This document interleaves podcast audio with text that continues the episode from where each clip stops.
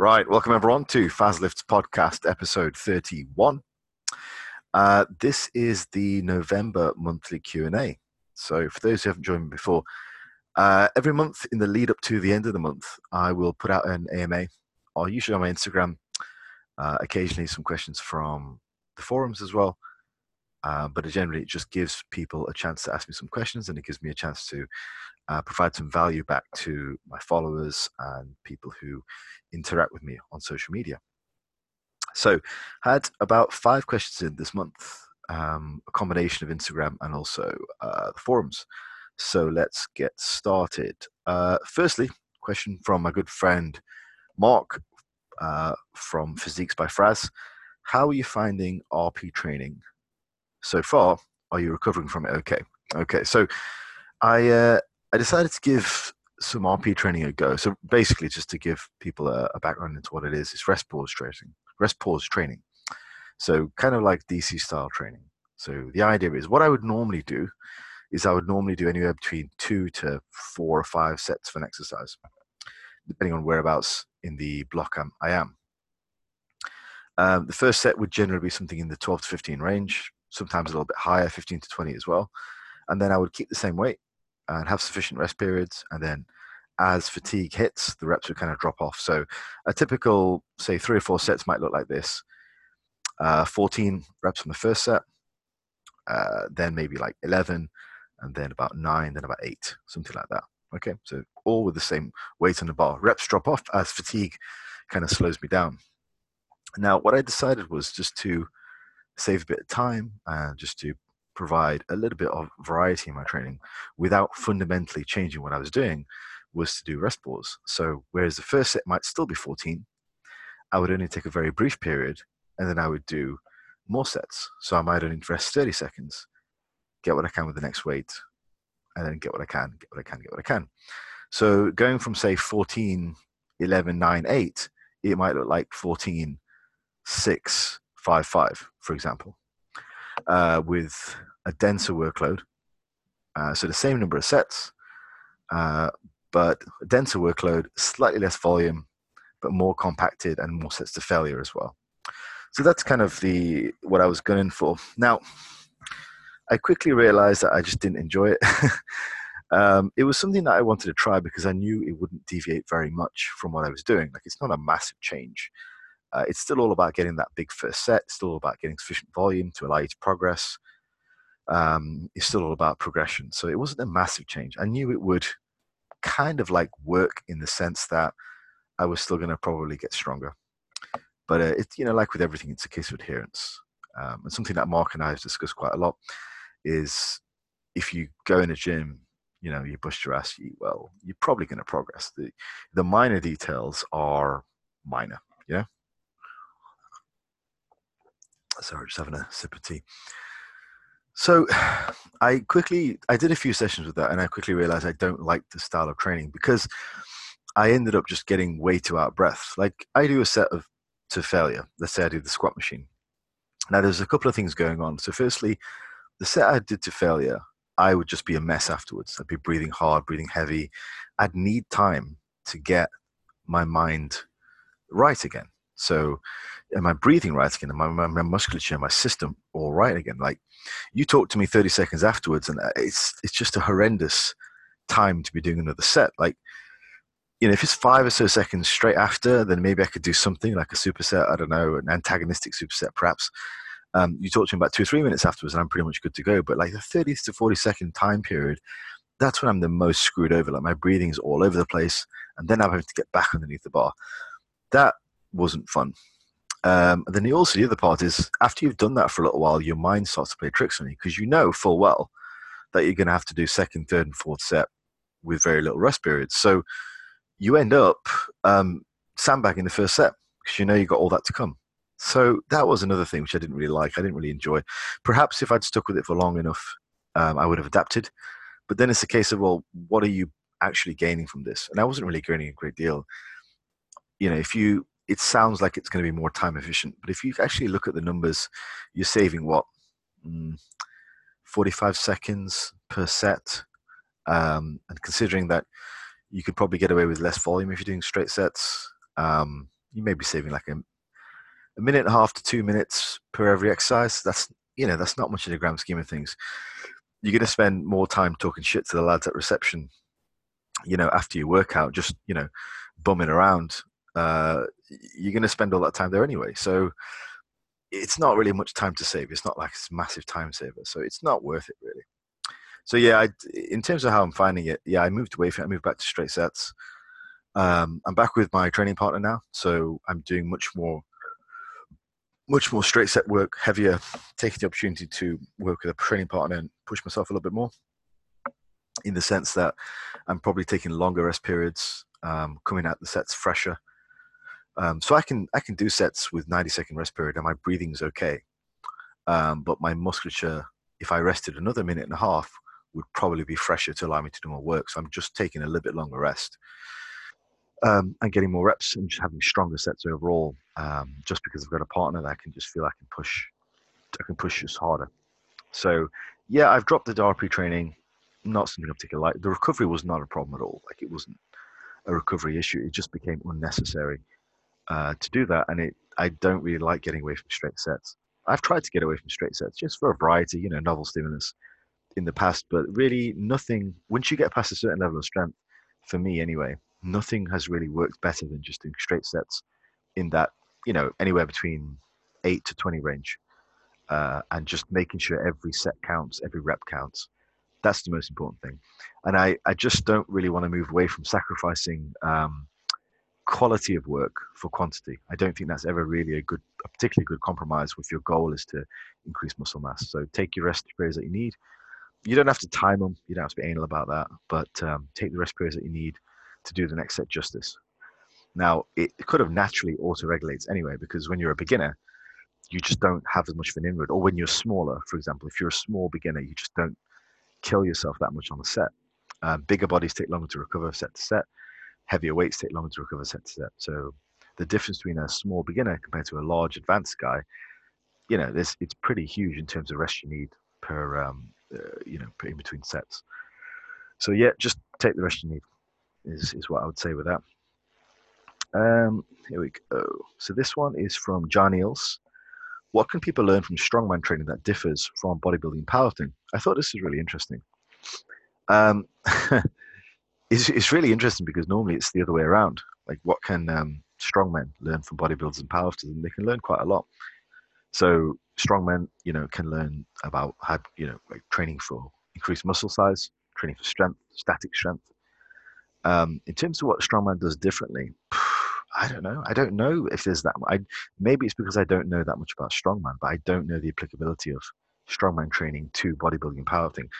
I don't do anything really bodybuilding powerlifting. I mean, I don't do anything strongman related. Um, when I was when I was full bore in training powerlifting, there was always things that I could do, which gave me more of a bodybuilding edge. Now, when I was training for um, when I'm training for bodybuilding, there's always some powerlifting that I can do, which potentially gives me an edge, but not really. Um, bodybuilding training is bodybuilding training. Powerlifting training it does kind of necessitate some bodybuilding work because there are some areas of the body which just don't get touched that much with pure powerlifting. So if I was doing my style of training was always do the big three almost exclusively, but I would have to do some work for the lats and the biceps. Otherwise, they would tend to get tendon strains because they would be imbalanced. Um, but in terms of like what can people learn from strongman training, I, fuck knows. I don't know. I don't know if there's any applicability. When I when I trained for strongman, it was probably the most I had to change my routine around um, because everything was completely different. You have to train for just so many other factors. Um, you know, it, it train for the events. Uh, overhead strength was a big one.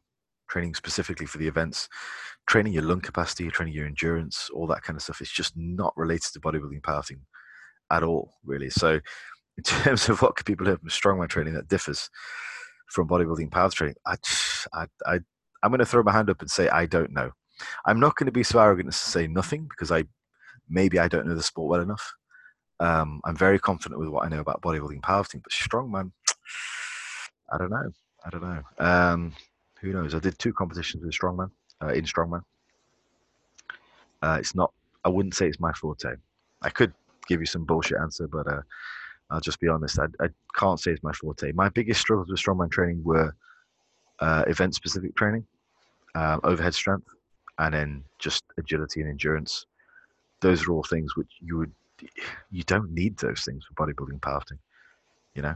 So you just don't. Um, I if I'm gonna I'm gonna give you a sort of a secondary answer um, from a kind of a broader perspective. I don't really believe very much in mixing sports. I'll be honest with you. Um, I think it's hard enough for people to excel at one sport, and I, I, think people just in general they don't excel. Like there's a lot of wasted talent around. People try a little bit of one thing, they try a bit of other, they kind of give up, they move around. Um, I think far too many people love to power build, which I think is fucking stupid. Um, I think if you make an impact in one area first, get good at something before you decide to do everything. That's if you know if you want to do everything, go do CrossFit and then be good at fuck all, uh, except for getting injured. Um, so yeah, I don't, I don't, I don't really agree with this whole idea of like amalgamating different sports.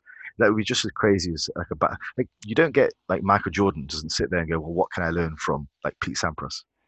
You don't get that in any of the sports. I don't know why we insist on doing it in strength sports. Really, um, doesn't make sense to me. You know, like people always look at Usain Bolt's training, say, "Oh, he's training, his training is ridiculous." Like, well, he's a sprinter.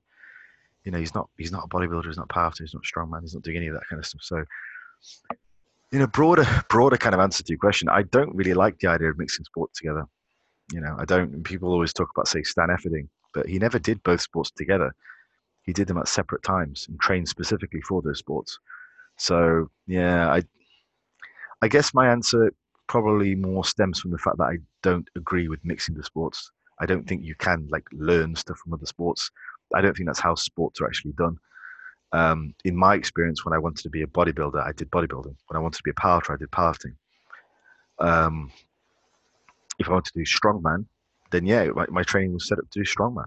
You know, and I, I sh- when I did strongman, I should have probably done a lot more event specific training. That would have helped a hell of a lot. But you know, I, I didn't have access uh, as readily ready access to to um, to strongman training. So yeah, if for me it's a case of I've always been competitive. So I've, I've competed in something since I was 18.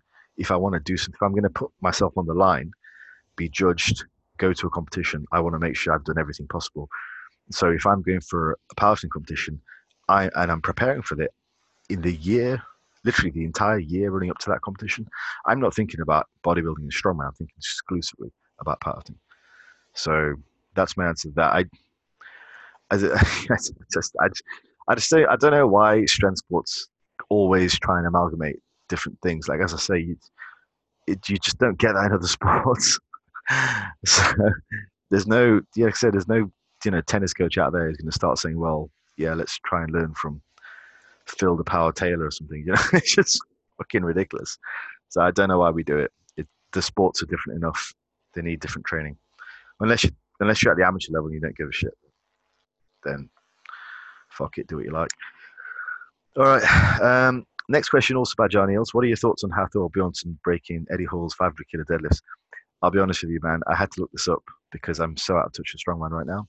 Um, also, they're not really publicizing it particularly well on TV. I don't think the I don't think the World's Strongest Man that Hafthor won was actually publicized as much. I think that year they didn't put it on TV. Someone correct me if I'm wrong, but I'm pretty sure that's the case. But anyway, from what little I looked up, it seemed that Thor did it on an elephant bar, which is supposed to be a different event.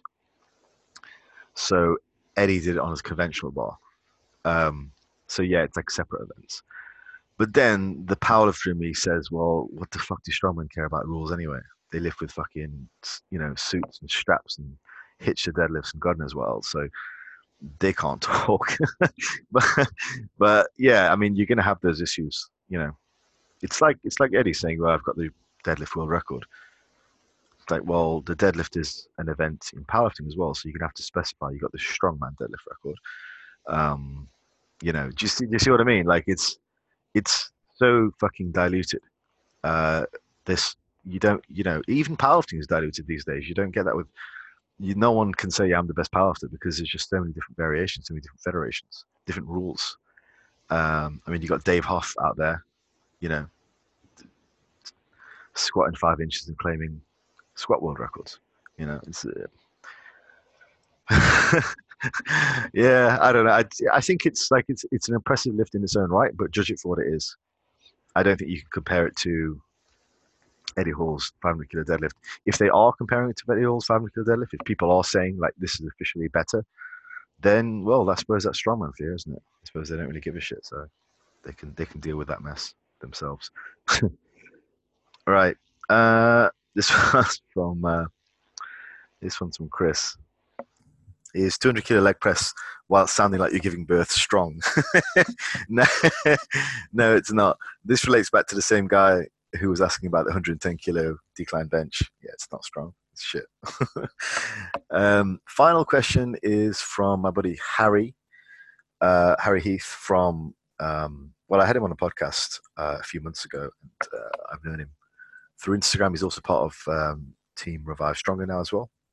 But he was asking about um, leg press application towards hamstrings and glutes. And he saw me doing vertical leg press, and he, he asked me what was the advantage of vertical leg press over a regular leg press. And I mentioned the way that I kind of use it, it's more for my hamstrings and glutes. So he said, well, he's never really thought that the leg press was particularly great for the hamstrings and glutes. Why wouldn't you just do curls and hip hinges? Which I thought was a really good, you know, it's a good talking point. Um, that's using a leg press for hamstring and glute strength is not something that's particularly uh, revolutionary for me because sort of unknowingly in my first year, well, not my first year, my first like five or six years of training, I did a lot of high and wide leg press, which which did really really good things for my hamstrings, my glutes, my adductors, and it wasn't a particularly quad dominant movement. I mean, when I when I squatted uh, 227, you can see that on my Instagram, 227 raw with a very very wide stance, kind of like a Blaine Sumner kind of setup that was all hamstrings and glutes. Like I had an, an adductors, my legs were shaped completely different to what they are now. Like I didn't have particularly great quads back then. I had very, very good adductors, very, very good hamstrings, very, very good glutes. But my quads, they weren't particularly well developed. So that's not a particularly revolutionary statement for me to say that a high and wide leg press, kind of like the position you would put yourself in the vertical leg press, is good for the hamstrings and glutes. Um, it would be for me, it would be a controversial statement to say that that doesn't work the hamstrings and glutes. It, I mean, it clearly does. You know, so for my hamstring training, um, I would go for a combination of curls, hip hinges, and high and wide leg presses, whether that's on a vertical or standard leg press. Um, it just yeah, it just works. I don't know. For me, that's as obvious as a hip hinge. Um, I've had plenty of experience with it, sort of unknowingly initially the reason that I did that unknowingly is I just I was just mimicking my squat stance basically.